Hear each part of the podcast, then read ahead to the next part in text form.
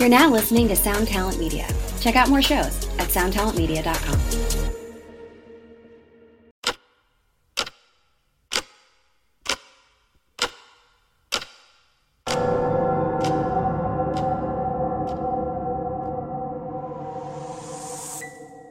Welcome to 3 a.m. 3 a.m. 3 a.m., where we discuss and dissect the supernatural. What's the scariest thing you've encountered? That's been one of our favorite questions for years. 3 a.m. is the result of asking this question over and over again. Stories we share are typically sourced from those we know, our listeners, or personal experience, the validity of which can be determined by you, the listener. While we might not have all the answers, we find the culture and lore surrounding paranormal events and unnatural occurrences fascinating. We hope you enjoy. We hope you enjoy. We hope you enjoy. What's up, guys? My name is Charlie. My name's DJ.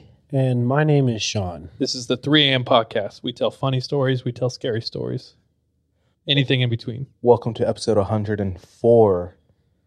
We're back in our old studio. Uh, a lot of podcasts, a lot of productions, they do this super predictable thing in growth. They move linearly, linearly, they move forward and up, and, and we go backwards. Dude, we really are. We don't even have a background right now, dude. Do you know what? I was I couldn't get this song stuck out of my head the other day. It was uh the rains came down and the floods came.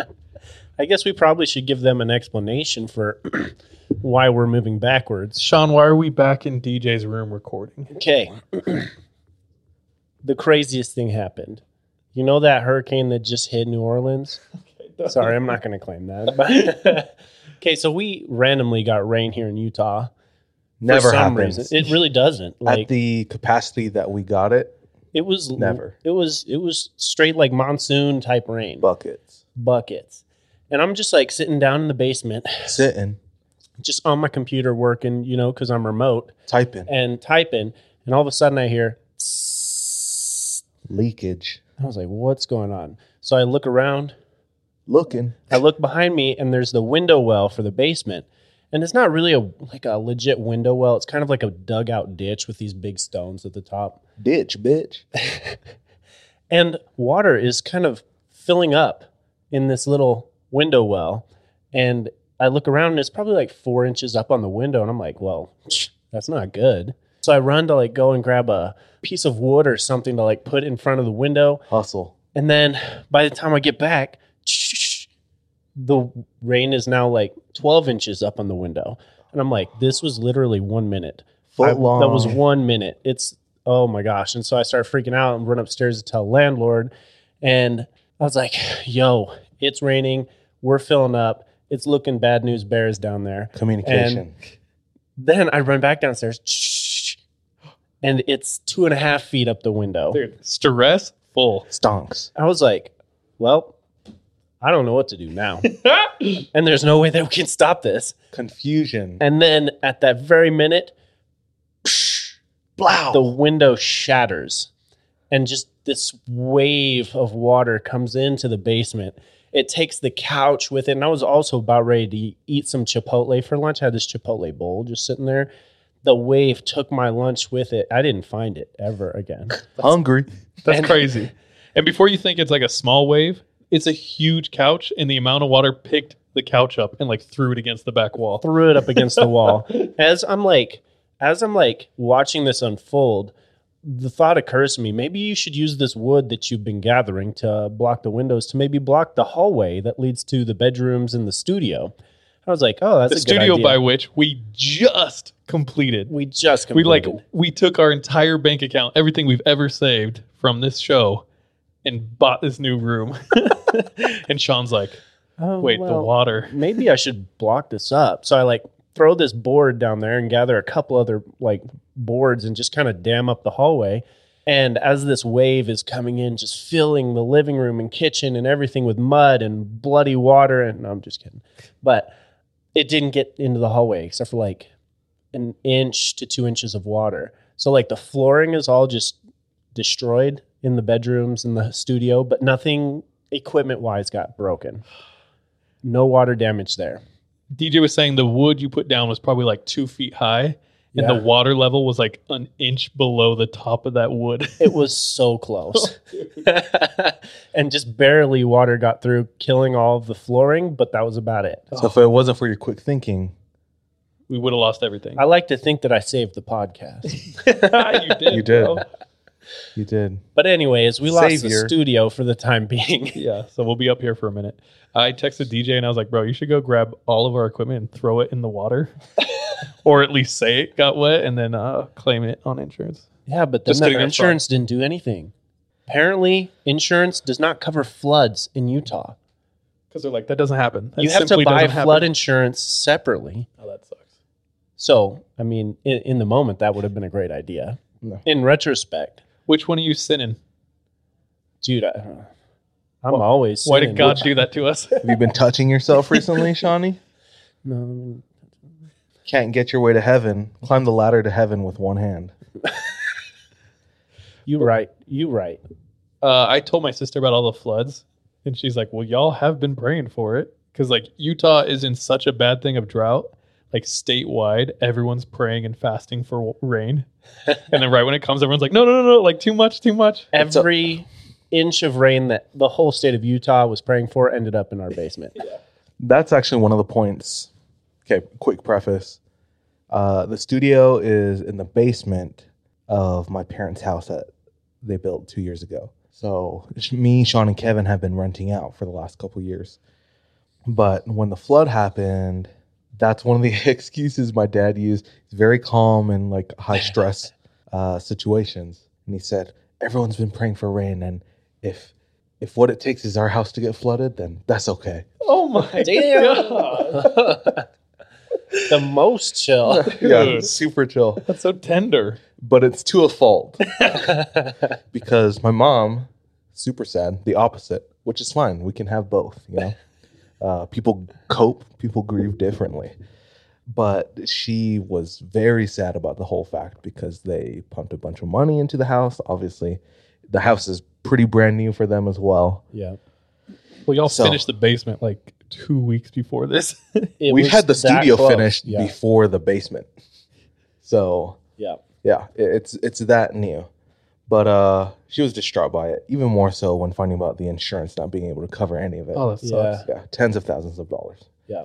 And my dad, my dad, I'm not trying to rat him out because people don't know what they don't know, but it's just funny to hear him console her, and he's telling her things like, ah, "Don't cry. Uh, at least, uh, at least we're not in uh, Afghanistan." Yeah.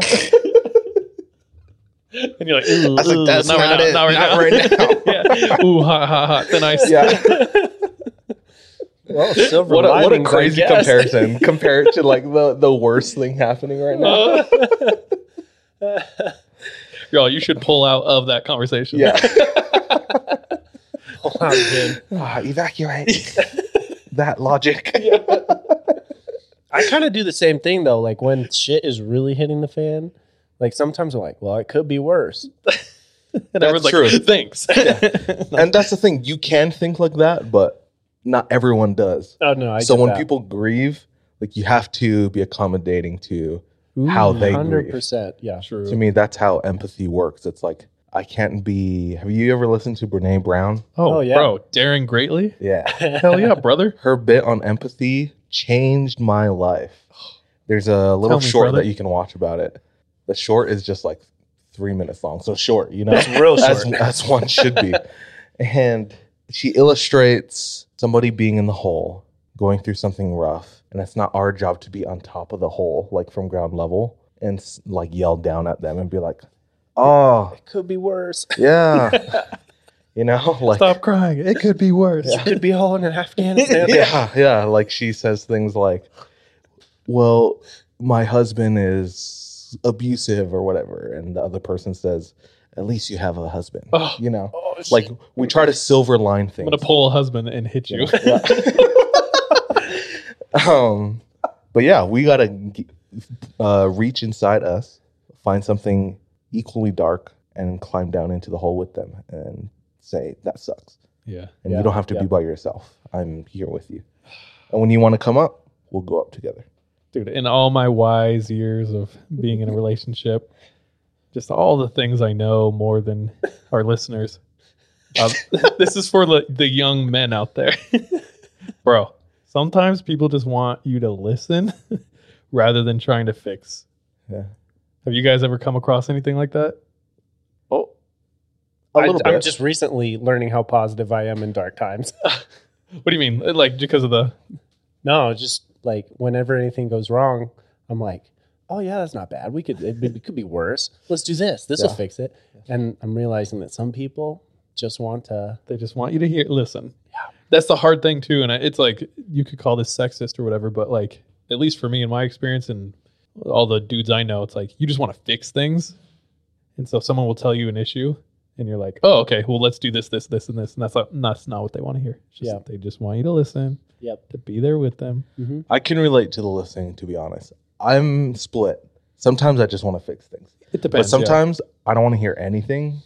Just agree with me. yeah, You know, for the for a little bit. Just validate like me right I now. know I don't have to stay sad, and I'll I'll I'll decide that on my own volition. Yeah. You know, like sometimes I open it up and I go, "Do you want me to help fix, or do you want me to just listen?" that's a great question. And then very quick, very clearly, they're like, "Just listen." I'm like, "Cool, what's up?" that's an incredible That is a question. good question. Dude, it's so much easier Yeah, than Can I write that down, Yeah. dude? Yeah, Go ahead, pause the pod, write that down. yeah. This has been relationship help with Charlie Hatch. Let me fix your life. Just kidding. Speaking on Afghanistan. Oh, we're going there. No, we're actually leaving there. oh shit, dude! It is uh, insane. it's a minefield, It is literally. bro. All the videos got me so sad. it's really so Be- like okay, that. as like we're laughing, people crowding in the airports and in the planes and on the tarmac. Dude, I cannot imagine a situation that would make you think that literally holding on to a flying plane would be the better option. Right. Like, Yeah. What it, what what kind of a life is that? do we blame Tom Cruise for those people believing they could do I do was that? just saying, thinking the same thing, dude.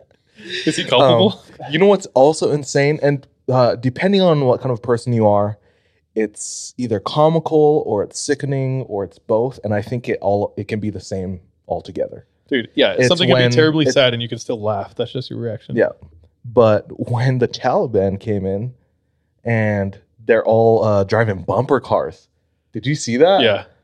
No. They found like a theme park in Afghanistan. There's a video of all the Taliban like playing, having fun in the bumper cars. The- Just a strange, like simulate, uh, simulated reality Dude. matrix. Yeah, it's like what's happening. Yeah, I know. This whole place has turned into Mad Max. Where's the milk? Witness. Dude, I'll preface everything by like loss of life is sad. I It's just want terrible. everyone to figure their shit out and be nice. Mhm. So I don't know. I don't want to go in too deep on like how I feel about like the Uh, we don't have to. yeah political, but it's like a weird time, and it's it's it's since we've been like ten, we've been over there, and then all of a sudden they're like, all right, we're out. it's like wait, what? Like Yeah. what? What's going on? yeah and i'm not trying to i'm not trying to like fantasize the whole like their their fun at the theme park it's just uh it's very strange If you were an alien visiting this planet and you witnessed that, you'd be like, what's going on? Yeah. I- I'm still like, what's going on, dude? Uh, anything else on no what were you saying I was gonna say, what's like the craziest uh, weather or natural disaster event you guys have witnessed or been around or experienced? probably all in the philippines Sean, I, me. Well, yeah, the ones in the Philippines were pretty gnarly. like what? Tell us about the Philippine ones. philippines is very prone to typhoons Mhm. and hurricanes and they're constantly getting bent over for them Real quick, shout out to any of our listeners who are in Hurricane Alley in Louisiana. One of our listeners was straight up which is just fleeing was fleeing, and they were like, "I guess I'm just gonna listen to 3 a.m. and hope my house is there when I get yeah, back." yeah, Yeah. So like, yeah. shout out. If there's anything we can do, DM us or it is uh we want to fix your problem. it it was uh strange because my family's very private about taking care of some problems so it's like the basement flooded and people like neighbors so nice checking on us and immediately our reaction is thank you but we don't need any help like we can take care of it Mm-hmm. so there's like six of us shoveling mud pumping water Mm-hmm. and whatnot, but they kind of forced themselves on us. And uh, sent out like a blast to like the neighborhood via Facebook, like the Facebook group. And uh, within like a half hour, like 40 people showed up. And in two hours, the whole basement was cleared and more or less cleaned out. And uh, That's really it was it was really sweet. What was I trying to get to people working together, people coming together, or being willing to accept help. I don't know. before that? Natural disaster, Philippines, monsoon. I don't know what I was trying to get to. to I, I I forgot. I don't know why. Um, but the Philippines people are very just the way the land is, is set. Like there's typhoons all the time. So we had the worst one that I lived through destroyed like the village next to where I was at. So when everything settled down, like the very first day after things were calm, we all went and like repaired a uh, an elementary school, the community, the church, other churches, and uh, it was really cool. But it was really sad because you could see like the water line come up to like eight feet high Yeah. which is like twice as high as every Filipino. Yeah. and uh, uh, yeah, lives are lost, but it really like brought people together too. Like you think of Katrina, so Dude, honestly, I was going to say, yeah. we're a part of. Um, if you have the ability to help in any way, shape, or form, like it's worth it to help. Like for me, one of the most fulfilling experiences I ever had was after Katrina. I was living in Ohio. I drove down with like a car of like six people, and we just went around New Orleans, like helping people gut their houses, Mhm. clean up drywall that was all soaked, and just like getting everyone ready for people to come through and like clean things up. Ugh. And just seeing the people what they'd been through, like first of all, my my thought is what you can't complain about anything in my life anymore because my life is not that bad. And on top of that, just like seeing the gratitude of the people who were able to help. And that was also kind of my gratitude when 40 people are helping clean out a basement because I hadn't eaten all day. I was bucketing water out for hours before people showed up. And it's just such a blessing to have people, if you can, help out. True.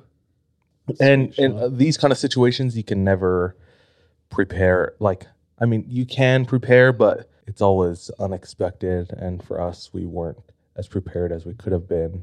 And uh, I think when there are good people, and you're fortunate fortunate enough to have them help, then extend them the opportunity to grow by letting them help.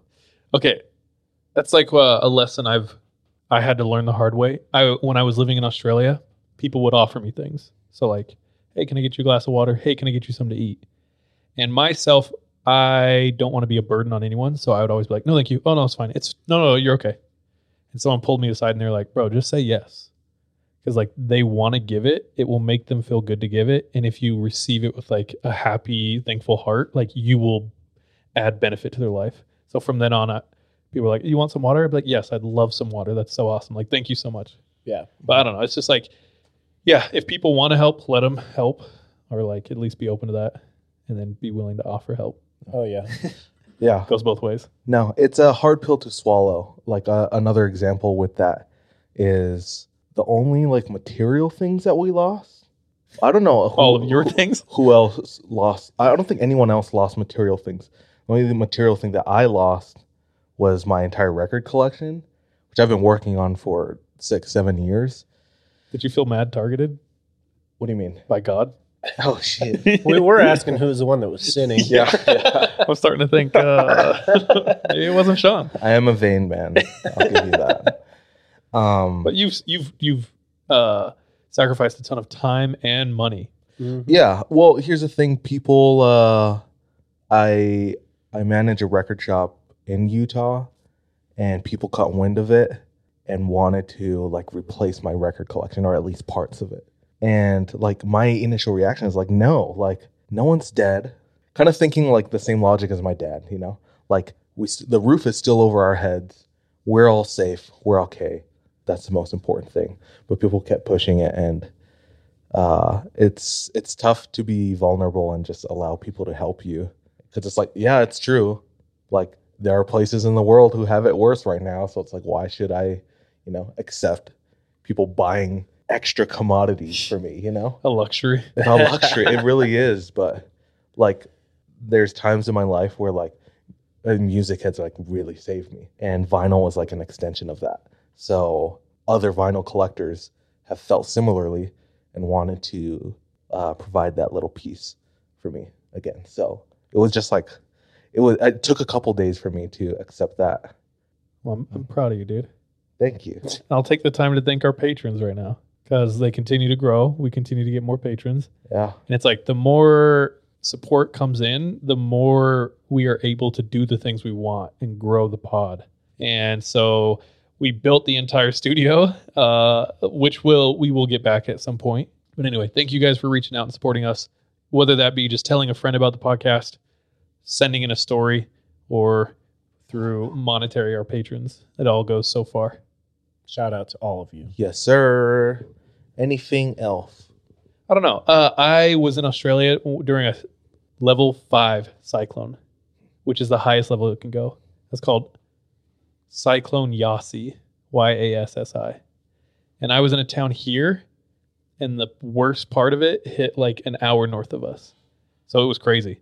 Uh, we spent like a week going around everywhere, taping windows, like barricading doors for old people and stuff. And we had to stay inside for like four days. It was crazy.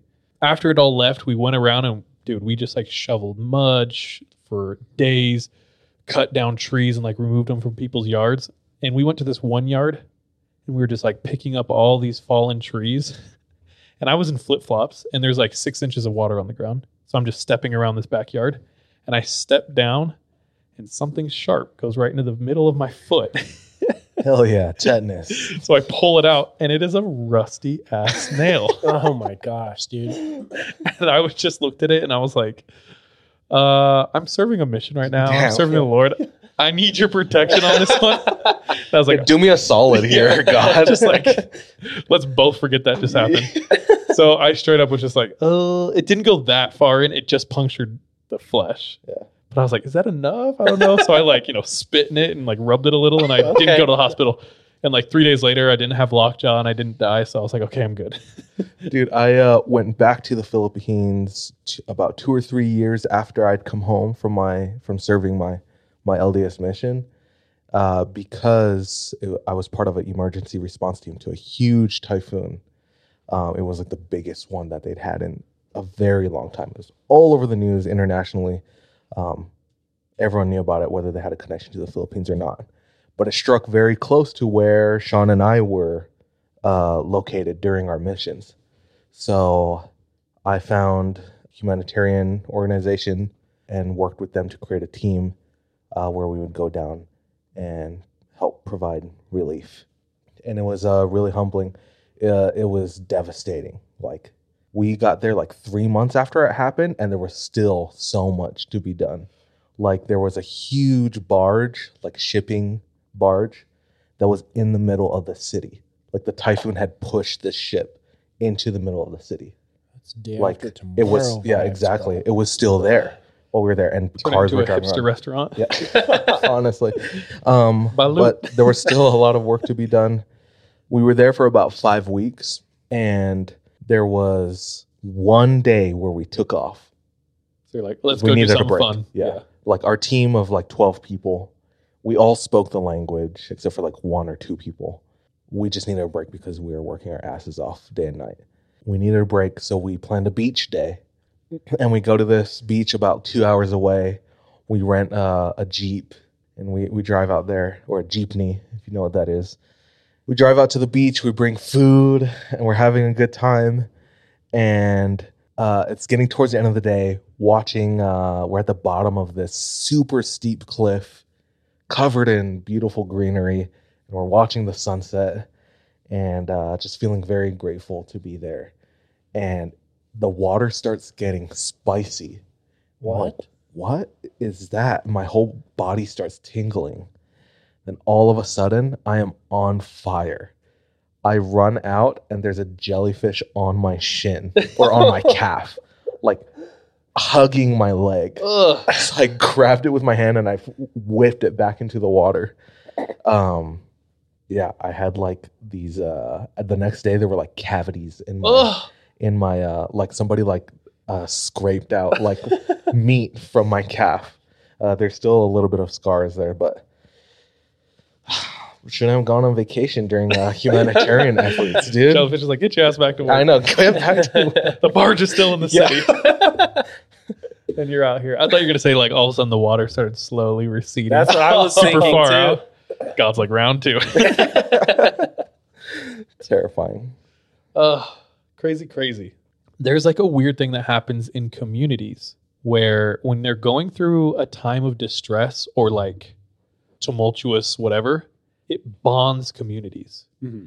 and people almost miss that time i.e new york after 9-11 mm-hmm. people say the entire city was like unified and one. There was so much pride love open doors help camaraderie. Mm-hmm. Everything's forgiven.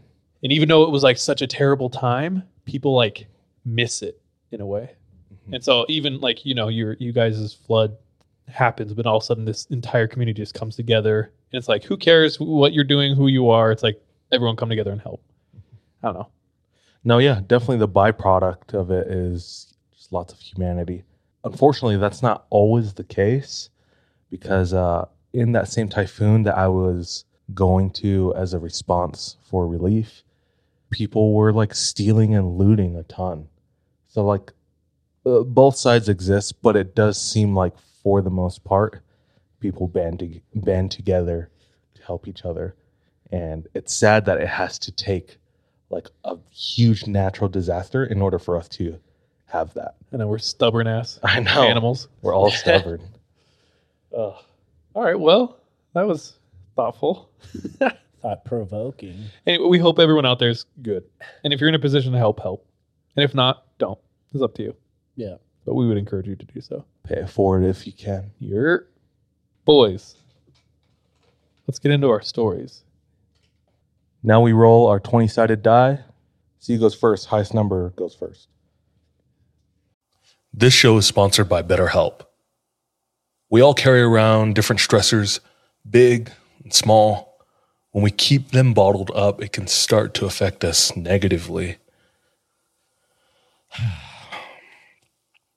I have benefited from therapy in a way that it's allowed me to feel a lot more light, lightness in my heart, my head my emotions.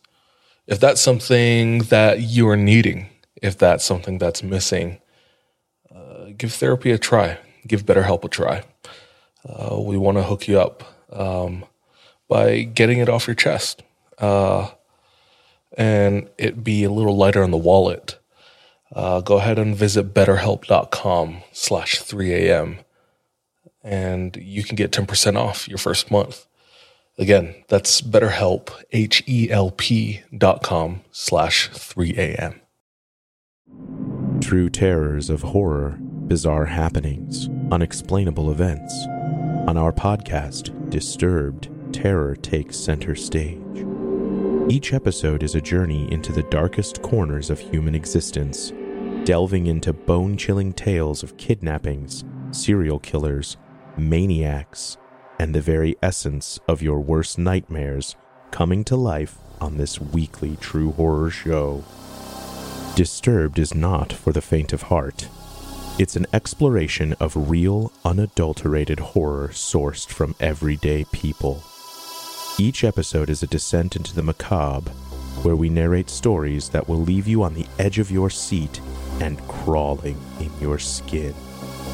We navigate the disturbing narratives that lurk in the shadows, offering a raw and unfiltered listen into the most terrifying aspects of the human experience. Enter at your own risk and let the unsettling tales unfold in the haunting realm of Disturbed. And remember, listeners, stay safe out there.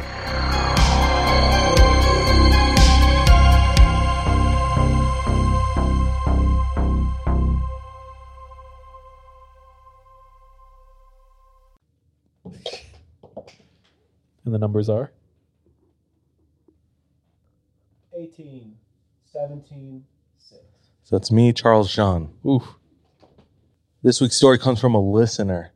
His name's Pat. So Pat Uh, grew up on a, I don't know if he grew up or spent a lot of time on a ranch. It's like a family ranch. And did I say he's from Texas? Nope. Nope. Pat's from Texas. Sick. Fitting. So he spent a lot of time in this house on the ranch that was very old, built in the late 1800s. It started as a single room, just four walls and a fireplace. And every 30 years or so since it was first built, they've added extensions. So there's weird rooms and hallways that just kind of look like it was just placed there from what it sounded like. And Pat said this house had all of the checked all of the boxes that made it creepy. Always felt like you were being watched, strange things happening, noises. I love the part where he said that if you turned around just quickly enough, you would see something walk past the end of the hall. So that was the feeling growing up or spending time in this house. I think he moved out for college or in his late teenage or early 20s. And during that time, his grandpa started getting sick. They put him up with hospice in that house, 24 uh, 7 uh, monitoring. They had a, a, day shift and a night shift uh, nurse to take care of him, uh, cook, clean, you know, the works. This all happened in the last couple months that he was alive. They got to know the the night nurse because for whatever reason they were helping her out a little bit with some of the duties around the house. And the night nurse who we'll call Joy, Nurse Joy, came to them one day, specifically Pat's mother, and said, I don't mean to alarm you, and sometimes people don't want to know these things. But did you know this house has a presence? Pat's mother, very curious, exit on. Uh, they gather. It's now Pat, his wife, and mom sitting in the living room with Nurse Joy. And they're saying, Tell us more. You know, what have you been experiencing? Joy prefaces her experiences with uh, saying that I've always felt like I was sensitive since I was a little girl, always seeing things that that aren't there, and they've manifested themselves physically, given me evidence to know that I'm not crazy. So uh, she starts to get into it. She said, Since I've been here, I've consistently seen and heard four spirits here in this house. The first one is constantly walking through doors and searching for something. He'll look in all the rooms, he'll open drawers, trying to search for something. Doesn't seem like they've found it, so their search continues. The second spirit stands guard at the door of Pat's father, just standing guard, nothing else. Third one walks around the house staring at all the family pictures just gazing into the eyes of uh, the family in the photos. The fourth one, this is not a good one. This fourth spirit is outside and constantly bangs on the garage door trying to get into the house. We don't let that one in. So, Joy is telling Pat and his family these things, and it sounds like they believe her. They're taking her word for it but nothing malicious. Joy expresses that she's not nervous or scared. This is just what it is, and that maybe, you know, at the very least, we can be aware of it and we don't have to be anything more, at least for the time being. So they're they're asking her more questions, and one of the questions, which is the most interesting thing that Pat took away from this whole conversation, they ask her, Have you talked to them? Why the hell would you talk to? Them? I think. The, uh, let me scratch that. The question was, can you talk to them? Joy responds, I can, but I'll only do it on my last day. Smart. Joy's smart, dude.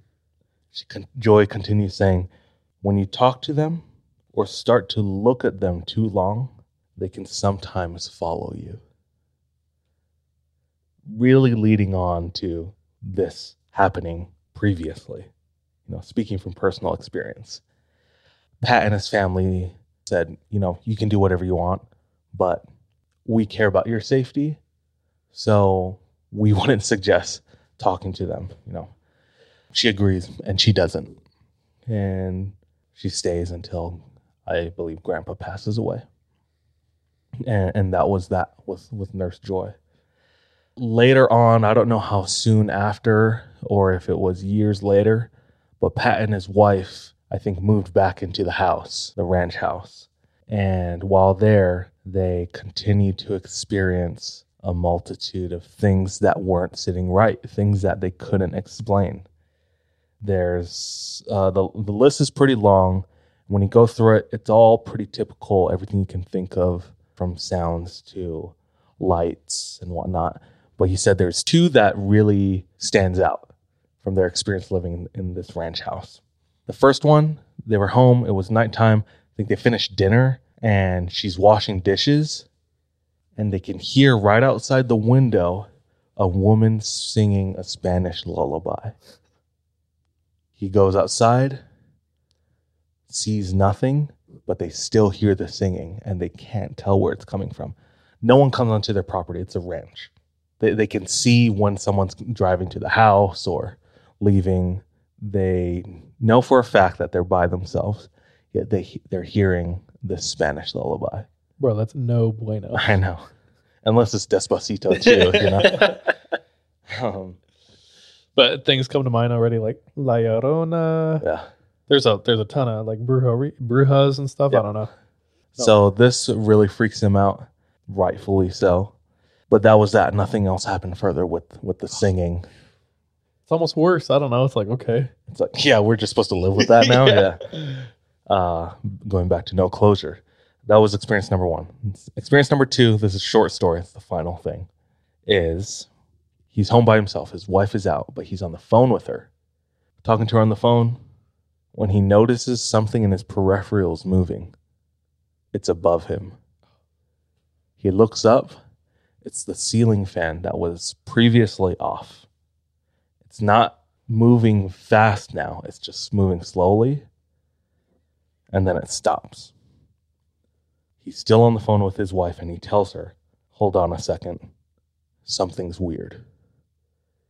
He gets up and he turns around. And standing in front of him is a silhouette of black empty space with a wide brimmed hat. Oh, shit. He said this thing was at least, it had the figure of a person, and its head was one above his. Pat said, I'm six one. So this thing is at least six six, and then with the hat, even taller. Pat said, as soon as I turned around and it registered in my mind that it was there, disappeared. Still on the phone with his wife, he says, I have to leave right now. Gets out of the house, stays outside, stays busy, or goes to somebody else's house until somebody else can go home with him. And uh, he never experienced that again. But that's the, the, the short stories with Pat and the ranch house in Texas. Yikes. So thank you for sending that in. Loved hearing Nurse Joy talk about her experiences, speaking with the spirits, talking about what each spirit does in the house, what their their purpose was, or not purpose, but their job. I mean, more or less. arguably, multiple of those spirits were not good. No bueno. You think so? The the one just going around staring at your pictures all day, that's a little creepy. Yeah, I don't It's like a little that. creepy, but they're not doing anything. We don't know that they're not doing anything. Maybe that's some sort of like ghost magic that they're trying to possess you by looking into your your open windows to the hmm. soul on your True. pictures, bro. True. You know what's crazy? What? We'll never know. That's what I was thinking. I was like, damn, like fun stories, but that sucks. It's like All Are of you these still stories there? lead Like- to like nothing. Yeah. You know? Yeah, yeah. so many loose ends, but that's also kind of fun too, oh, way fun. depending how you look at it. But Pat, thank you so much for sending that in. We love that. Hell Appreciate Get you. out. Hell yeah, dude. Is that you? That's me. Sweet. I'm next. Yeah. Yeah. All right. Early afternoon, October 20th, 1967. We're in Northern California. We're like less than 50 miles away from the Oregon border, even less from the coast. So, Pacific Northwest. Yeah. We are specifically in an area near Bluff Creek. And I'll just show you guys a photo so you can get a better idea of what it looks like. Damn. That's beauty. Yes. I'm trying to go there right now. Beautiful rivers, Blue green rivers, dense forest. cascading. Yeah, it's uh it's gorgeous. The bush. So here we are. Early afternoon, two men, and we will call them P and G. They pack up their truck, they put two horses in the back of the trailer, get their dog, and they head out. Park in this super remote place, and they get out and they start riding their horse up along the creek, Bluff Creek. They're on the east side of the creek. They're coming up, and it starts to go around a bend. And at the bend is this huge tree with its root systems that are like coming out of the ground. And the roots are like so exposed, it's they said it was like almost the size of a house. Then there's a dam of all these fallen trees right there. And it's from the flood of 64. And as they're coming around, they're looking at the tree, they're looking at the roots. They see a figure crouching. And it's kind of half behind the tree, but it's crouching. One of the men, it takes them a minute to kind of comprehend what they're seeing. One of them goes into complete shock. And as that happens, the figure stands up to full height. Instantly, the horses get spooked. One of them starts bucking and like really rearing up. And it's a pretty experienced horse. It was like an older horse, wasn't a young one. And the guy does everything he can to like get out of the saddle and stay on. And he hops off the horse, calms the horse down, and reaches into his saddlebag. Still looking at the huge figure, he reckons it's about seven feet tall. And it's about 25 feet away. He reaches into his saddlebag, pulls out the instrument, and starts sprinting towards the figure, pointing the instrument towards the figure, pulls the trigger on the instrument, and the film starts going. It's an old film camera. As he takes off running towards the figure, he yells at the other guy. He yells at G, cover me. By, by this time, P has like taken off trying to film this thing. G jumps on his horse, takes off down the stream, gets out, gets his rifle, but doesn't point. Does this figure have large pendulous breasts by any chance? He's sprinting, trying to film. He's pointing the camera until finally he falls to his knees and he gets a clear shot of the creature walking away. Three times it looks back over its shoulder until finally it disappears into the tree line. 14 seconds later, it comes back out from the tree line, looks around, walks a little bit further upstream, disappears back into the tree line. They never see it again. P lets go of the trigger. The camera stops filming. G, on horse, takes off down the creek and tracks the beast up the creek for a while. P standing around and all of a sudden gets a super eerie feeling. He thinks, what if this thing's buddy is around or watching me and I'm all alone here with no gun? So he hollers as loud as he can to G, come back, come back. G stops tracking the beast, comes back. And together, they go back to their camp, round up all the horses. They get plaster. They come back to the scene and they take plaster casts of the footprints. And yes, Sean, you hit it on the head. P and G, huh? What does that stand for? Is, is it Patterson and Gimlin? That is correct. so the footage that P captured, this is the Patterson Gimlin film. It's Roger Patterson and Bob Gimlin. This is the most notorious Bigfoot footage ever shot and some of the most compelling footage ever shot. So let's just watch it real quick.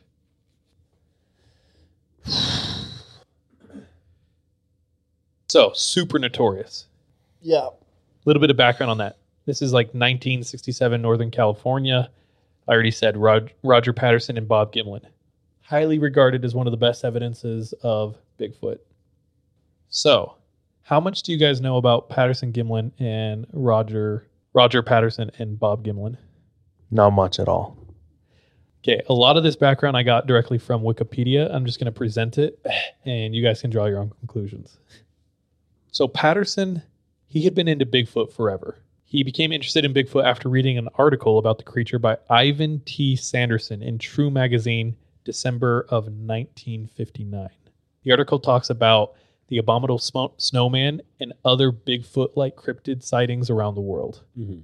And one place that they mention was Bluff Creek, California. 1962, Patterson goes to Bluff Creek area, talks up a ton of different people, just collecting stories, anecdotes, this and that. A lot of people said, "Yeah, you know, my uncle has seen it so many times," or "This guy takes uh, casting of footprints." So he's just collecting all this data, takes off.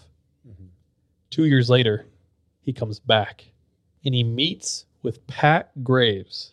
And Pat Graves is a timber cruiser. I have no idea what that is. Those people who ride down the timber on the rivers. Do you, do you reckon? It sounds good to me. Well, talks to this dude. This dude kind of, in my mind, I don't know if this is factual, seems like a grizzled old, experienced guy. Says, you know, I, I know a thing or two about Bigfoot. Convinces this guy, hey, you should uh you should take me out to where people see him. Mhm. He goes, all right, get in my truck. And they drive way out, go to a remote spot where this guy says there's some activity. Mhm. And after getting out of the truck and walking around for a bit, they come across what appears to be Bigfoot tracks. Someone later wrote about this and said for him, for Patterson, this was almost unbearably exciting, a spine chilling experience. What a tremendous feat it would be, what a scientific breakthrough if he could obtain unshakable evidence that these tracks were not the work of pranksters, but the actual mark of a hitherto unknown creature. If he succeeded, he would be famous and rich. Alas, fame and fortune were not gained that year, nor the next year, nor the next. Patterson invested thousands of hours and dollars combing Bigfoot and Sasquatch territory. He fought constant ridicule and shortage of funds. He founded the Northwest Research Foundation. Through it, he solicited funds. The response was encouraging and enabled him to lead several expeditions. 1966, he publishes a paperback book of his own experiences. He added the income from its sales and his lectures to the search fund. As each wilderness jaunt failed to see or capture the monster, one by one, the thrill seekers dropped out. But Patterson never gave up. So that takes us up to like 1967. He captures this film. And it's almost like it's it's crazy. He made it his life purpose to get this on footage to find some evidence. And they happen to come around this bluff one day and they see what appears to be a female Bigfoot walking away. Uh, and he has his camera ready and able, catches it on film. So that's like the story. That's the background. Mhm. Now I'm going to tell you other facts about it, and you tell me what you think. You guys give me your answer at the end. 1967, when he recorded this, Patterson had begun filming a docudrama or pseudo documentary. So he had written a script about a man who was on search for Bigfoot, who was being led by a Native American guide, who was played by Gimlin in a wig. In this documentary, they would hunt Bigfoot, and I think the climax of the movie is they would come across Bigfoot in the wilderness. He would even have had to have had a Bigfoot suit made for this docu series or this uh, mockumentary or whatever. That's big sus. Strike one. That's big sus. No? Oh, big sus. So right there, he was literally out scouting places to film for this fake thing when he came across what has since been coined as Patty, the female Bigfoot. Mm-hmm. That's her name, by the way. So all the stickers you see of Bigfoot looking back is a female named Patty. Yeah. Patty with the fatties, Yeah. dude. Hell yeah. The batty Patty with a fatty. Oh, shit. Looking hella natty. Ooh, give me them crabbies. Oh, not too shabby. It's okay if you're flabby. Um, okay, so that brings us up to this encounter.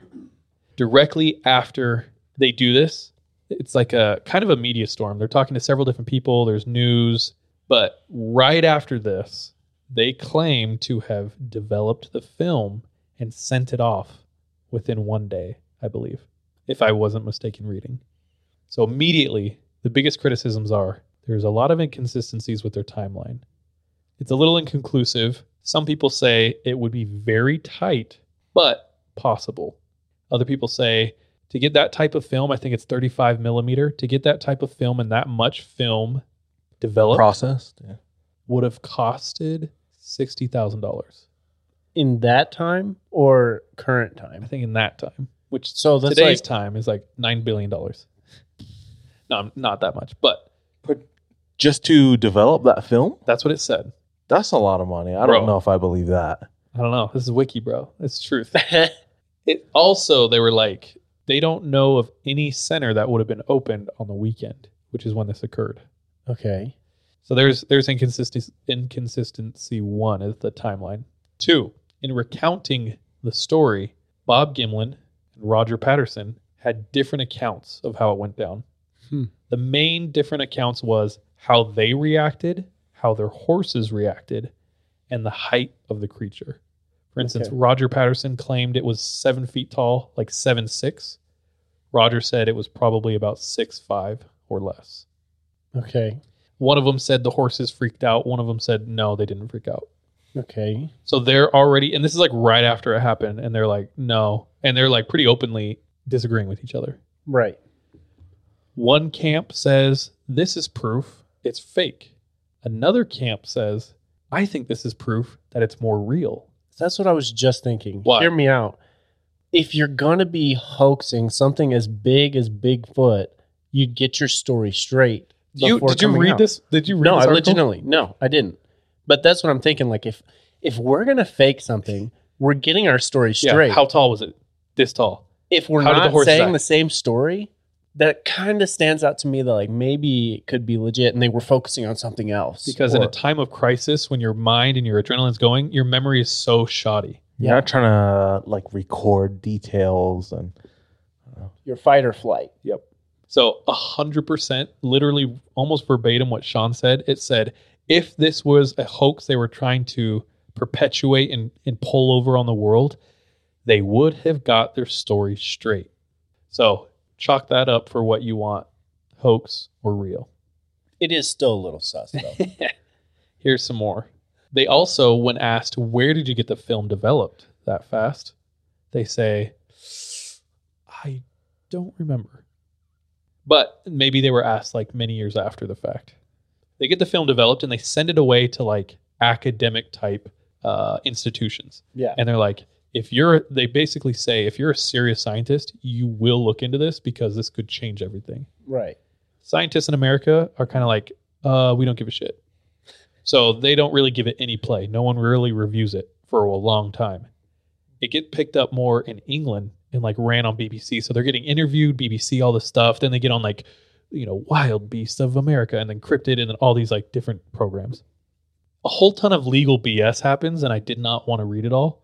So the gist is, and forgive me if I'm wrong, he sells the rights to like two different parties and they're overlapping. So there's like a ton of legal BS about who owns these rights. At some point, a company come goes bankrupt, another company acquires them, and they're like, "Okay, we want the film, we want the footage." So they hit up the people who should have it in Florida, and they they go, "Uh, we don't have it." Okay, well, it wasn't a storage place in L.A. Let's call over there. Call the storage place. They go to the locker. They go to the number. We don't have it. So they go to the other person and say, okay, you took it out. It's like you're in the logbooks. You took it out to take stills and look at it. Do you have it? Nope. So there's two reels. The first one depicts the actual encounter where Patty is walking across and disappears. Disappeared. They have no idea where it is. The second reel is them coming back, getting the cast. It's like the aftermath. They're looking at the area, Right. all this stuff. That was shown in a highly prestigious school or something. I don't know. and since has been lost. Oh my gosh. So both the films have been lost. I think if I read correctly, they made seven copies of the first reel, Okay. and a lot of them are like in private collectors, and like no one really knows who has them. So they're, they're like out there. but Why? Maybe like billionaires own them or something, you know? Why? We'll get into that possible theory. Okay. Patterson and Gimlin. And I'm going to take a lot of this directly from Wiki right here. These are the allegations. Patterson and Gimlin both denied that they perpetuated a hoax, but in 1999, on a telephone interview with a TV producer, Gimlin said, I was totally convinced that no one could fool me. And of course, I'm older man now. And I think there could have been the possibility of a hoax, but it would would have had to be really well planned by Roger.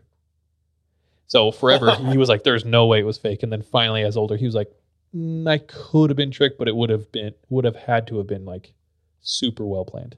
Mm-hmm. So that's like the first chink in the armor, which I don't know if you're allowed to say still. Next, an author by the name of Greg Long uncovered circumstantial evidence of varying strength. So, what the hell does that mean? It's like whatever. of footprint hoaxing and a possible even sighting and photo hoaxing in the Yakima vicinity by Patterson. So he's saying, yo, I've proved that this fool has pulled hoaxes before. And he did that to like build buzz so that he could get more funding, more money Right. to keep chasing Bigfoot. Some argue that it was impossible to create the suit in 1967 with the level of special effects technology they had at the time. Mm-hmm. So since then, the film has been stabilized, super clean, digitally enhanced, and they're like, no one was making suits this good. So there's a point on the other side. Uh, a, Peter Byrne, who interviewed Patterson and Gimlin many times, wrote both. Oh, dude, this is this guy's an asshole. so this is a point for it's real. He said, I'd interviewed Patterson and Gimlin many times. Both men lacked primarily the intellectual capacity essential to the production of a hoax. It is a masterpiece. Similarly, another guy wrote, most acquaintances of Patterson volunteered that neither he nor Gimlin were clever enough to put something that detailed together. So basically, these guys were like, These these dudes are were so dumb, dumb. as hell. Yeah. no dummies like this could have done this.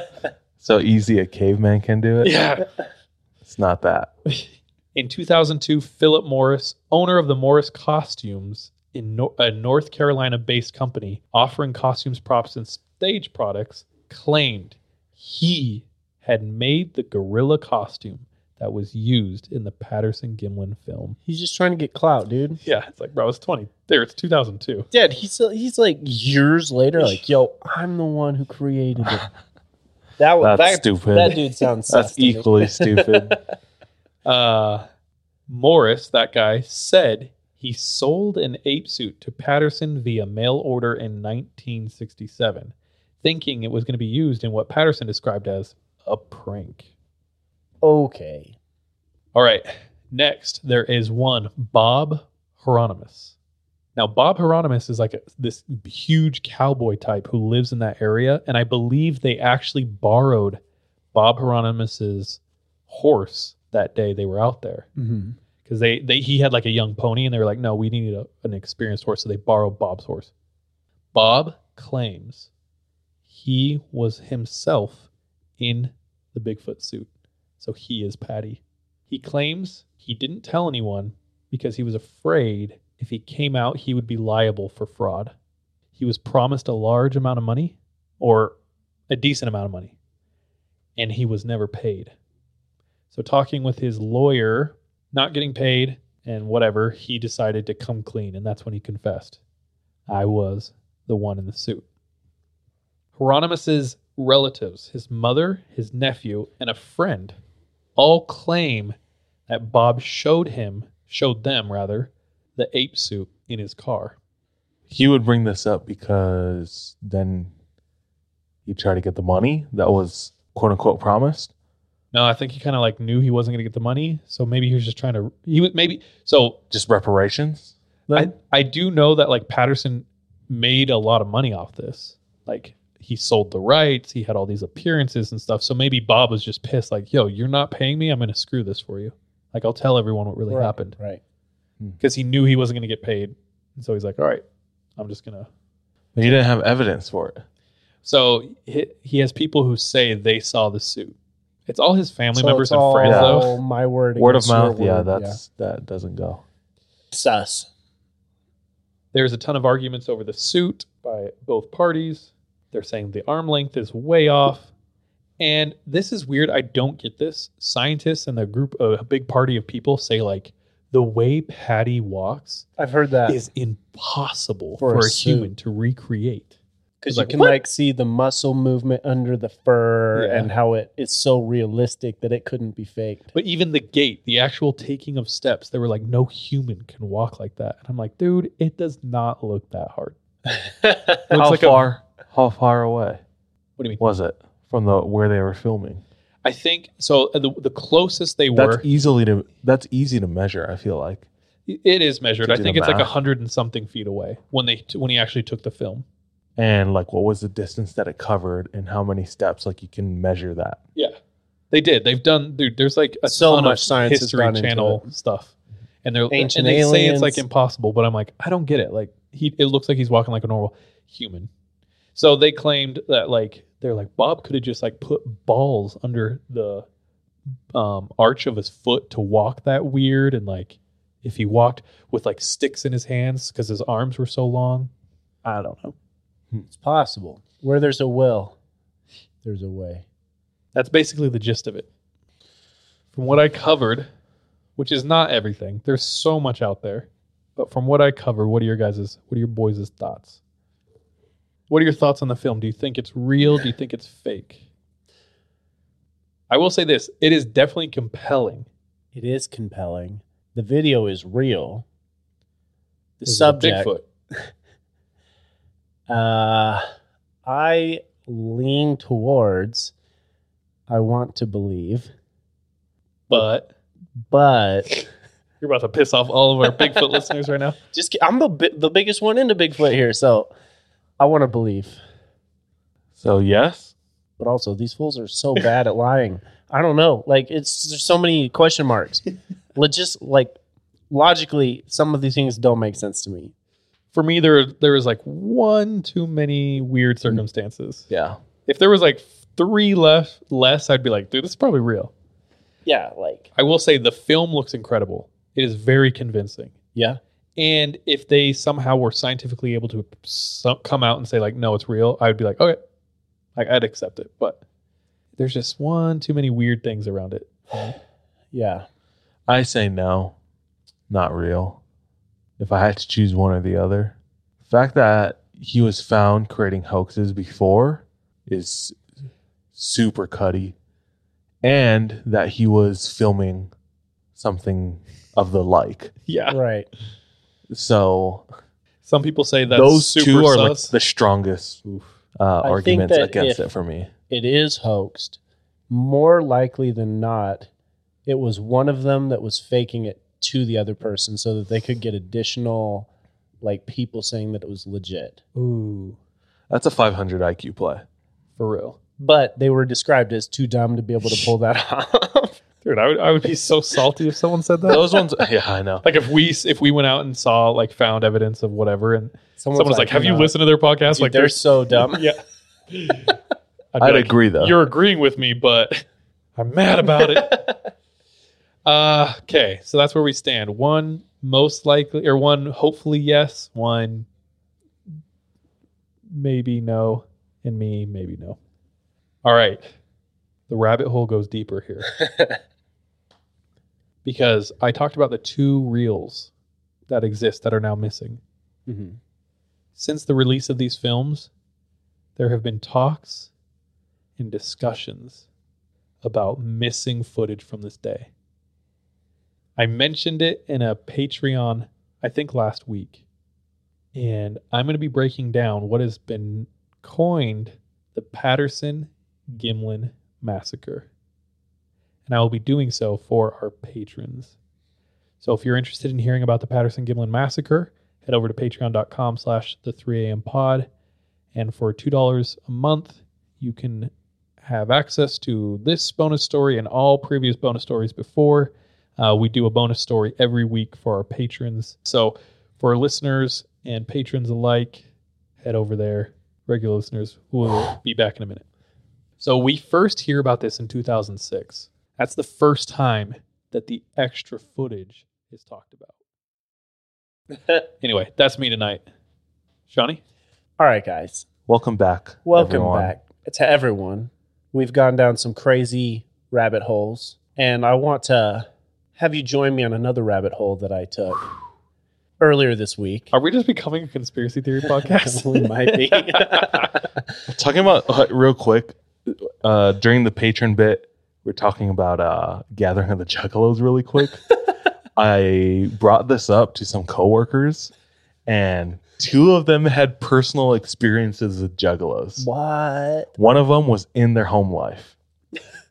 Uh, he was talking about in high school, I was home and I was doing acid, and my brother showed up who was a juggalo oh, in a clown car no. full of other juggalos, which is the craziest Acid acid, trip juggalos. reality ever.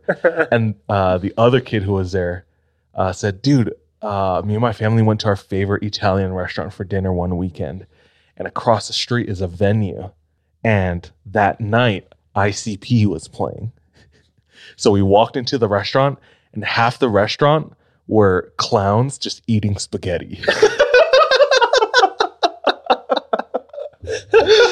Which is uh the wildest conspiracy uh reality Dude, Bro, Uh, if I brain breakdown. walked into that, I would think I was an alternate universe, Yeah. right? Dude, that is an acid trip in itself. oh my gosh. Just pasta slurping clowns. Dude, I, oh man, that overwhelms me now just hearing that. i feel stressed dude I don't know what to do with this info. Ah, you had a story though Dude, Sean? I don't even know anymore, bro. Bring us back, bro. so, rabbit holes. This one was kind of started from Charlie as he sent me information all about the Mandela effect. Now, what do either of you know about the Mandela effect? Um, i feel like Man- the mandela effect could be and sorry this isn't a direct answer this could be a tangent could be a byproduct of the multiverse?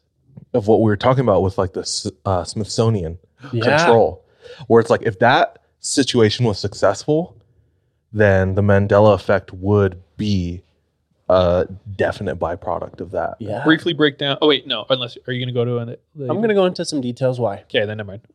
Interesting theory. but uh, uh would you agree Like, like it would make sense that people would have different Okay, accounts. so DJ, what you're saying goes exactly into what I'm going to talk about. okay okay so the So, mandela effect The is Mandela effect is dot dot dot.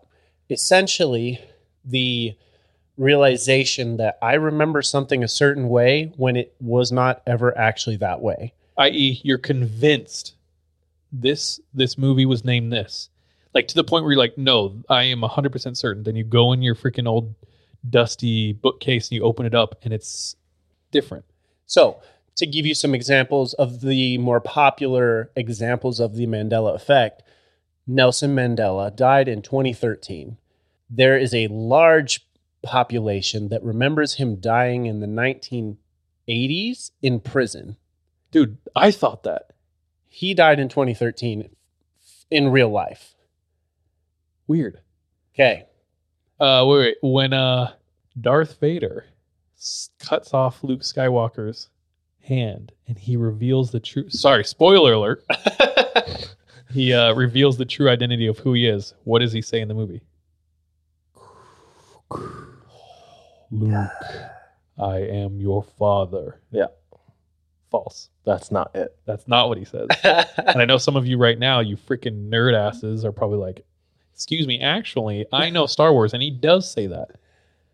En contraire, go watch because what he act- do you remember what he actually I says? can't remember what he actually says. Okay, we got to look it up. I Yeah, gotta know. look I'm it so up sorry. to know for sure. while you're doing that like i mean i'm sure most of you know the mandela effect The other common example is the Berenstein Bears. where the Berenstein Bears never actually existed. It has always been the Berenstain Bears. Spelled A I N instead of E I N. Yes. And I'm one of those people who remembers it being Berenstein as well. Me too. So I, don't remember know. Bernstein Bears. Yeah, it's it was never. I remember Berenstein. reading it as E. I see it in my head only as E and hear it. There's as- some other ones. Double stuff Oreos. What are you trying to say? Oreo double stuff spells stuff with one F. Ugh, They have never spelled it with two F's. that one's a little easier because Your mind. stuff is a normal word that's used and so every you day. may have just been like assuming that's what it was. Yeah. Okay, so the line from Star Wars is Sean, do the breathing. No, I am your father. he doesn't say Luke. No. Oh He shit. just says dude. no. I thought it was Luke too, so that's another example of Mandela effect. Yeah. Some other popular ones that could just be chalked up to us creating this image in our mind is the Monopoly money bags guy. People r- remember him having a monocle. Y- He, never does. had he never had a monocle. bullshit. It's true. Look it up, dude. dude. Look at this. like if you if you search it with monocle now, like you'll find like images of that. But in the People original game, photoshopped it, but it never had a monocle. Another example, Pikachu. We always remember Pikachu having like that, like on his tail, like that black like trim lining on his tail. It's always been solid yellow. nah, I'm looking it up. Bro, look it up. it's brown Brown. on the bottom part of the tail, not the end. Right? And I've caught them all. So this is Yeah, I, I know people thought the one on the left, but it's actually the one on the right. Oh, yeah. So I was right with the brown on the yes, bottom. yes, yes. I told you, I've Oh, caught them dude, all. You caught them all, this bro. is actually the original Pikachu. Do you remember when he was that one? oh yeah, dude. That's the That's the original. Pokemon, like the Japanese card. He's like super tubby. Damn, shoot me. so anyways there is plenty of examples now and even like some deep cut examples of the mandela effect where at least a certain population believes that something was a specific way and it never was that way. Now in 2012 there was a discovery of something called the god particle. It's called the higgs boson particle. Is that what the Angels collider- and demons. I don't. Uh, it probably is related to the Angels and Demon movie because they, they talk about a god, god particle in that. But Stephen Hawking, before the fact or before the event where it was discovered and like physically manifested, described this particle as what created the universe and what created the Big Bang. And if it was physically manifested again, it could reverse all of that and essentially wipe out everything as is. Cool. And in 2012, that theory of Stephen Hawking fits how the Nelson Mandela effect has now created an alternate universe where we remember things a different way than what they are because in the universe we are now in, it was never that way. You said the Nelson Mandela effect. Yeah, I know, I dude. It's just I'm adding extra words oh, make Oh, it okay, sound okay, like okay. more complicated, bro. But essentially, So that particle is the culprit or the reason why things are different. Allegedly that could be the case because it's like for example we remember nelson mandela dying in the 1980s in prison where in reality he died in 2013 which was a year after this particle actually was physically created. Or, or i don't know how that even works. I'm not a scientist and i never have claimed to be a scientist. Huh. but anyways it fits the timeline. So in all of this process of going down this rather lengthy rabbit hole i came across a story on reddit that I want to share with you. And it could be chalked up to Mandela effect. It could be chalked up to a glitch in the matrix. It could be chalked up to time traveling. I don't know. But this story comes from a user Thunder Keys. Wanted to give him a shout out because they wanted that that that cred. And this story comes from their dad. And their dad, when he was around 10 years old, living kind of the Appalachian range area, lived on his family's farm. And his family's farm in the 1970s was some 65 acres of land just out here in the wooded forests of Appalachia. Thunder Keys, we'll call him Thunder. Cool. Said that he never really thought that like anything of this story. It was always kind of just a fun story until he grew older and it slowly became more terrifying as he like thought about like what had ha- actually happened to his dad. So Thunder's dad was out exploring at age 10 and 65 acres of forest. Like there's plenty of running around to do for a young boy. He gets halfway across this field on his family's land and starts hearing like sounds come from the forest in front of him. And it's kind of strange. Like it sounds like men just talking to each other. And like his dad's a farmer. So he's like, okay, maybe he's just out there with his uncles working on a project or something here in the woods. So he continues to head towards the forested area. And as he gets to the kind of forest wall, he hears these voices even more loudly. And so he starts to walk into the forest and describes kind of this experience of walking into the woods is almost like everything kind of became fuzzy for a split second and then cleared up as he's walking further into the woods. Now, as he gets into the woods, he comes across an entire logging crew just in the woods, like chopping down trees, doing whatever loggers do. And he thought it was weird because all of them, equipment, clothing, everything looked outdated. It just seemed weird. And as a 10 year old child, he's just kind of looking around for his dad, like, uh, what are you guys doing here? What's going on? Do you know, do you know who my dad is? Or is he with you guys or whatever it is? Kind of what you would expect a 10 year old kid to do. And he walks around trying to ask who they are, what they're doing, until eventually one of the men finally notices him after a couple of minutes of everyone basically ignoring him. And the man that notices him kind of squats down and talks to him and is like, Hey, what are you doing here, kid? You, sh- you should go back home. And so he like stands up and the, like coaxes the kid to kind of go back out to the woods or get go back out of the woods. And so he walks him over to the edge of the forest and he describes this feeling of everything kind of going fuzzy again and then clearing up as he gets to the edge of the woods. And then he starts taking off to go back home. And that was the last thing he remembered before he wakes up in the middle of the field after 15 minutes. Like he assumes it's 15 minutes based on like the time of day. He's like, you know, the sun seems like it was right there. It, it, Three it, fingers. to, to him, it seemed like it was 15 minutes. And he start he heads back home after like waking up. Little did he know, he had now been gone for two hours. And his mom was freaking out. Like, what's going on? Where were you? What were you doing? And at this point, he's 10 year old kid. He's probably trying not to get in trouble. So he doesn't mention anything of this this experience to his mom mm.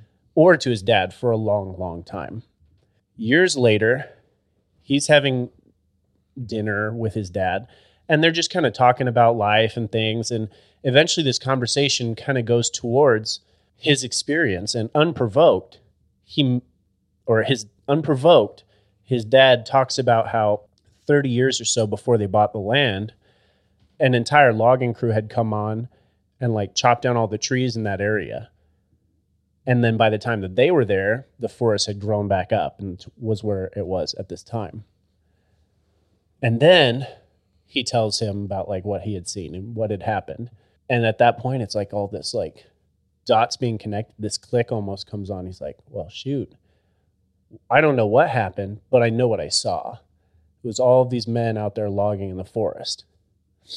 And going back to our author here, Thunder, he said even as he would go out into the woods, like as a child, it terrified him to think about because he remembered hearing like chainsaws or like loggers out in the woods like talking and they would never see anything. And whether it was some sort of portal or some sort of glitch in the matrix, we'll never know. But that was one of the many fun stories I stumbled across, you know, looking up all of this information in this rabbit hole. How old was he? 10. 10? The dad was 10 when this the experience of him seeing the loggers. Yeah. Very M. Night. Okay. Very M. Night Shyamalan. A little plot twist for you. Did uh were you gonna touch on the Smithsonian thing at all? not the Smithsonian thing specifically, more the Just like the potential that the alternate universe could exist due to the fact that we discovered this God particle in 2012. I do know people point to the multiverse theory as another reason. Like there's so many uh, universes universes simultaneously happening to ours that are like slightly different or infinite. You know Mm-hmm. that maybe there's some leakage to another universe, and we all are convinced it was the Bernstein Bears because in another universe it actually was. Right. We're kind of like picking up on that. Well, it's the same with Frequency. Nelson Mandela dying in prison, whereas some people may remember it that way and others may not. Uh huh. Maybe it just leaked over from this alternate universe. We don't know. uh, talking about how in the bonus story we mentioned how would a certain reality change mine. We live on a flat Earth, so what? We live on a globe, so what? Yeah. You know, like if we learned that it wasn't a globe and it was actually actually a flat Earth this whole time, we're still going to work tomorrow. Yeah. You know, Right. Guys, yeah. um, Still out of shape. So what? What are arguments against that? Like, how would it actually? Like uh, on a more us? more direct level outside of like government you can talk about government control i feel like that's pretty uh distant dis- distantly related. That's like their most compelling or only. The only thing. To I me. mean- 'cause- so is there really no way it affects us if bigfoot was real? Um, i'm i'm trying to i'm trying to give weight to the argument of why it's important to I've, know these things. I've heard that anything that goes against the idea that we have of Darwinistic evolution, evolution? is suppressed. Because, and this is, dude, this is, I don't believe this. I just know that this theory exists because the theory is anything that goes against the idea of evolution that we came from like a single cell and then, you know, whatever, whatever, and now we're here. Uh, they suppress that because they don't want us to believe in the idea of like a higher being or a creator or like any of that. Um, it gets really abstract. Like the the main arguments I hear is like they want you to operate at the lowest frequency they can, and that means believing falses, falsehoods, and stuff who's like that. who's they Nate, The cabal, dude, the deep state, bro, the elites of the world. how do you Bohemian become how do you Grove. become that elite or deep uh within the bro, deep state these are You're people born we into don't those even families. know anymore. Just born. 'cause There's they're so nothing- deep. there's nothing you can do to become a part of it. I think you can.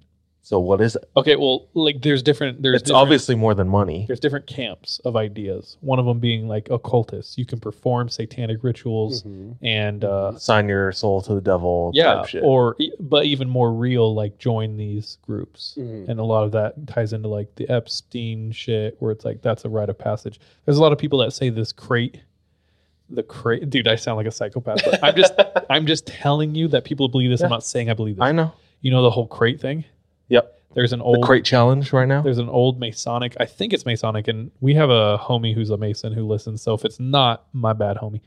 But uh, it's a super old ritual that talks about moving up like steps of the pyramid and then down steps of the pyramid, and that's like a ritual way to gain more power. So all we have to do is finish the crate challenge. no, Shit, I could do that, bro. I, I couldn't.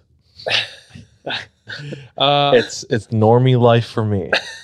what was your what was your question? Because I was going somewhere. Just with how to become Elite. Okay, so there's different elite. camps. Like what are like? It's more than money. Uh, it's status and commitment as well. This is deep cut Mor- 'Cause- Mormonism, but uh, they talk specifically about entering into covenants with Gadianton and the devil, even the same covenants that were made by Cain.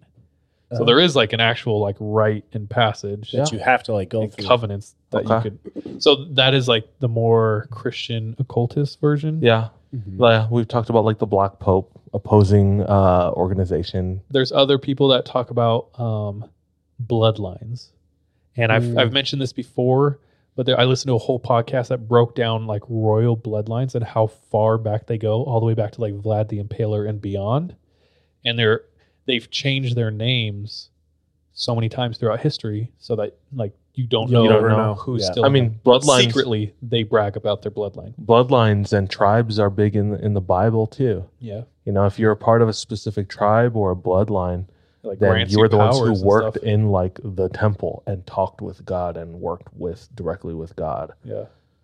So if we use that logic, then the opposite should be true, where there's bloodlines where you can work with the devil, maybe, or have access to. Some people believe there are family bloodlines in this world that like control everything, Rockefellers, even deeper, like seven levels. deeper. races. What do you mean? Like uh, there, there's theories that like Jews control everything. yeah, that know. might get us banned from YouTube. I think. I'm just saying There are the theories that people, Yeah. you know, give way to. it was the Jews. Yeah. Yeah, dude. I don't know. I don't know. I don't think we'll ever discover, but it's interesting to like posit or wonder. But I think going back to your question of like, what does life actually look like if Bigfoot exists or whatever Like, how does that conspiracy? affect the- us? Like, how does it affect us? I guess we'll never know because if we had known all along, our lives would be different. So Probably. unsatisfying, Sean, but true. yeah, dude. You because speak a hard truth, brother. I got that from the goat, bro. Who's that? That info, that that that verbiage from the goat. I guess we'll never know From Kanye. from Kanye. Oh, Kanye. jeez, thanks, dude. Donda out everywhere. Check it out now. Real quick, uh, just to wrap it up, I'm gonna quiz you guys on history or like, uh, Mandela's. okay, Snow White. What about Snow White? The queen is looking into the mirror on the wall. Yeah. What's what's the line? I've never seen Uh, it. So magic mirror on the wall. Mi- mirror, mirror on the wall. Who's right? Sean is probably Okay, so most people would say mirror, mirror. mirror, mirror on the wall. Who's the fairest of them all? When in reality, it is magic mirror on the wall. Shoot, Who's the fairest of them? Why? They just Because I, know remember why. mirror, mirror Why? as well. Why?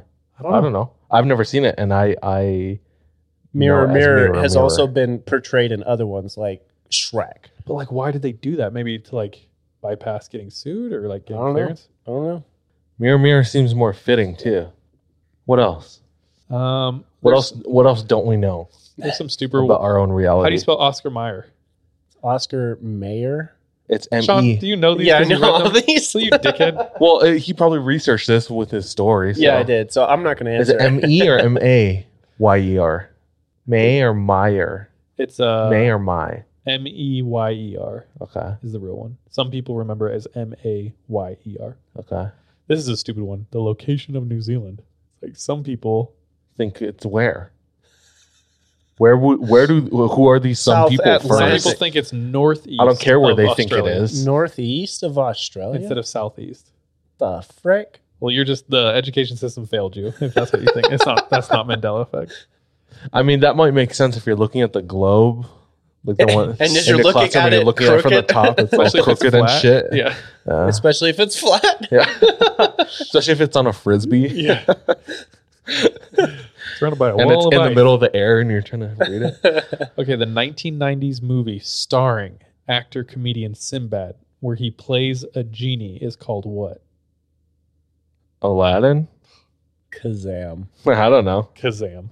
I don't know a lot of Sinbad movies. Uh, That was I actually think a of Jingle pretty All the funny Way. movie, though. Kazam was dope, but it says here that a lot of people remember it Shazam. being called Shazam. Okay, now I know. Yeah, Weird, dude. Kazam. Yeah, I thought it was Shazam.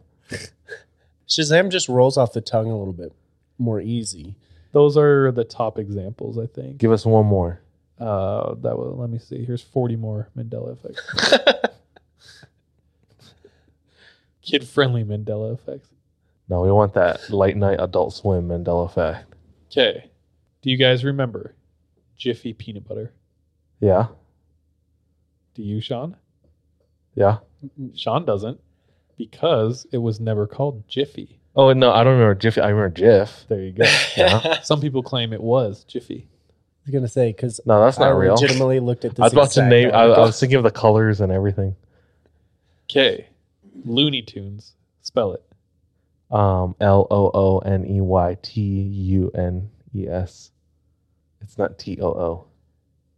Okay, I think you're right. I thought it was T O O. well, that's the funny thing though is like They- the they sh- Mandela should effect copy. hits people differently. Yeah, So like yeah. you thought Ma- Nelson Mandela died in prison. I never thought that. Like to me, he always died later on. I thought he always died in the 80s. Right. That's like it hits people different. Do you guys remember the show Sex in the City? Yeah, my mom used to watch that and As the World Turns every day. For real? Yeah, Sex and the City and As the World Turns. I come home from school, she'd Sick. watch That's that. weird Turn that off. I'm trying to watch Pokemon and Dragon Ball Z. It's weird because your mom actually never watched Sex in the City. it's Sex and the City. Yeah. Whoa, dude, trippiness. Is that it? There's other ones like Febreze, Oscar Mayer, Skechers. What about Skechers? Spell Skechers. S K E C H E R S. Correct. Many There's no people- T. Oh, what's the? How do you know these? I don't know. Many There was people a- think there's a T. There was a kid in uh, my elementary school named E. Oh, freak. named Ian Peterball, and You wore Skechers. Ever, everyone would laugh at him because his name one, uh, Peter Ball. Uh, his initials were IP, and he's a flaming red ginger. and then uh, our our school had something called the Fun Fair, the Fun Fair, and at the Fun Fair there were like all these carnival games and uh, baked goods, and like the carnival games were like you throw like a ping pong ball and like the cups of water, and if you get one in, then you win a prize. They usually gave away like goldfish or fighting fish, and they would always set up a a a mobile skate park on the the basketball court, and kids would always come and skate. And it's one year, Ian Peterball came in in his Skechers and uh, took them off, and then uh, put on his like rollerblades. And he was like all padded up, and he just kept gribbling the whole time and Grippling? gribbling, Oh. uh, just falling and eating it, and everyone was just laughing at him the whole time. And Oh my gosh. This kid's life. I just when I think of Skechers, I think of Ian Peterball. Thank you. His name was Ian Peterball. His name was Whoa, Ian Peterball. shoot, dude. Everyone pay homage. Oh You man! just made me And, sad inside. and then we ate him. oh my gosh. Oh shoot, dude. He didn't feel any mana because he had no soul. Yeah. I was like, this is not uh, fulfilling. Is it Cheese It or Cheez-Its? It's Cheez-It. Gosh. You're right. I am right, bro. I am Mandela. What? Apparently, C-3PO has one silver leg. Yeah. What? See, C-3PO's body has changed throughout the saga. Oh, okay, there's no more. Okay, there's a ton more. Like I said, it's a rabbit hole. For real. All right. That's a fun BuzzFeed article. but uh any more before we close? No. Yeah. Okay. Last one. What's the famous line when Dr. Hannibal greets Clarice in the 1990s Silence, Silence of the Lambs? I don't know. What's the famous line? I've only seen it once. So does this sound familiar? Hello, Clarice. Kind of. I mean, that sounds familiar, but I've only seen it like once or twice. Okay, this one I straight up don't believe Hannibal Lecter. I mean, because apparently he says, in reality, all he said was, "Good morning." But I straight up, no hello, no Clarice. yeah, that one's weird. I gotta go watch. Does he say hello, Clarice, at a different point? That's in what the I'm saying. I'm like, they're probably like just saying it's not famous. That one's weird to me. Well, shoot, dude. Anyway, there's a million. So let's get out of here. It's just weird to think of it as a collective misremembering of something, or potentially the reality of an alternate reality, alternate universe, and we're all just living in something created by the elites. You're welcome for not being able to sleep tonight. Yeah. Guys, thank you so much. Uh, Thank you for your alternative opinion. thanks for going Alternative opinion, bro. Uh, we are near uh, getting back to normalcy. Dude, we've been saying that Summer. for like six months. Or dog. have we? No. We had minor Uh, setbacks. we we preface that this summer is going to be busy with travel. Yeah. So, yeah. Uh, last couple trips, well, Jackson, San Francisco, and Yeah. after that, We're a short few weeks away from spooky season. Dude, we got to gear up hard. get peppered. Let's go. Let's do a Um, live show. I'm calling it right now. Okay. All right. Anyway, Love you all. Thank you so much for listening.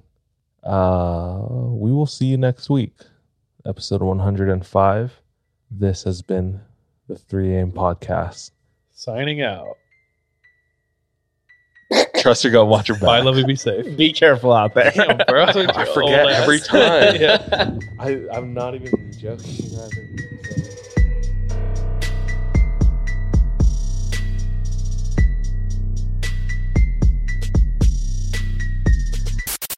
Hey, thank you so much for tuning into this episode of 3 a.m. If you want to support us, visit our Patreon where patrons have access to exclusive content. If you're not able to support us monetarily, don't worry. This episode is on us. You can still rate and review us on whatever platform you listen to us on. It really does go a long way. You can also follow us on social media. Our handle everywhere, including Patreon, is the 3 a.m. pod. Finally, do you have any scary stories? If so, submit them to our website, the3ampodcast.com. We love any audio or visual aids that can help bring your stories to life. So file uploads are welcome with your written submissions. We're anxious and excited to hear from you. From DNA testing to the Dixie Mafia, Crime Capsule brings you new stories of true crime in American history. I'm your host, Benjamin Morris. Join us for exclusive interviews with authors from Arcadia Publishing, writing the hottest books on the most chilling stories of our country's past. You can find us wherever you get your favorite podcasts or on evergreenpodcasts.com. Crime Capsule History so interesting, it's criminal.